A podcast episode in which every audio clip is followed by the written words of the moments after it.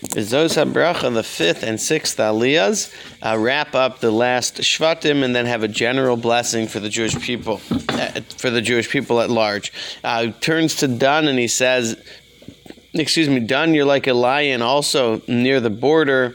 Um, and so he was blessed again. Moshe blesses him to be mighty like a lion to defend for the Jewish people.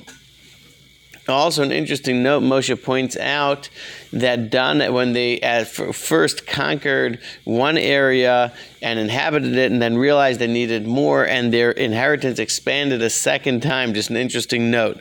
Naphtali is given the blessing of being near the portion in the land of Israel that houses the Kinneret, making it a very lush and very special place that took care of those who lived there um, as they were by the sea of the Kinneret.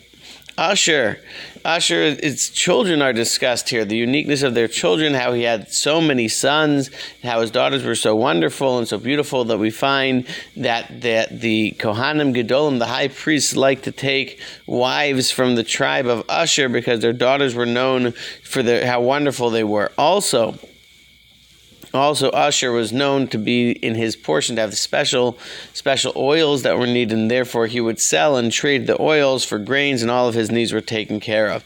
The fifth aliyah ends, and the sixth aliyah continues with what, what we would call the generalities, the general features of the blessings. And in this, um, Rashi points out there's a continuation again of Yaakov's blessings and even of Yitzchak's blessings, brachos that they gave to the Jewish people, that they should always be like they were at the beginning when they were beloved and devoted to Hashem. They should continue on in such a manner. They and if they do the will of Hashem, then other nations will be, always be coming with gold and silver to do business with them nobody everybody will be very excited to do to do business with them. Not only will they be excited to do business they'll be scared to fight against them to stay away. You beat Hashem helped you miraculously beat Sichon Og Sichon and Og and the kings of Canaan and therefore everybody will live will live in fear of you while you will live with no fear at all just confident and comfortable. In short Moshe says everything is yours. Everything was given to you and everyone's even going to try to avoid and tricking like we know the Givonim came and tricked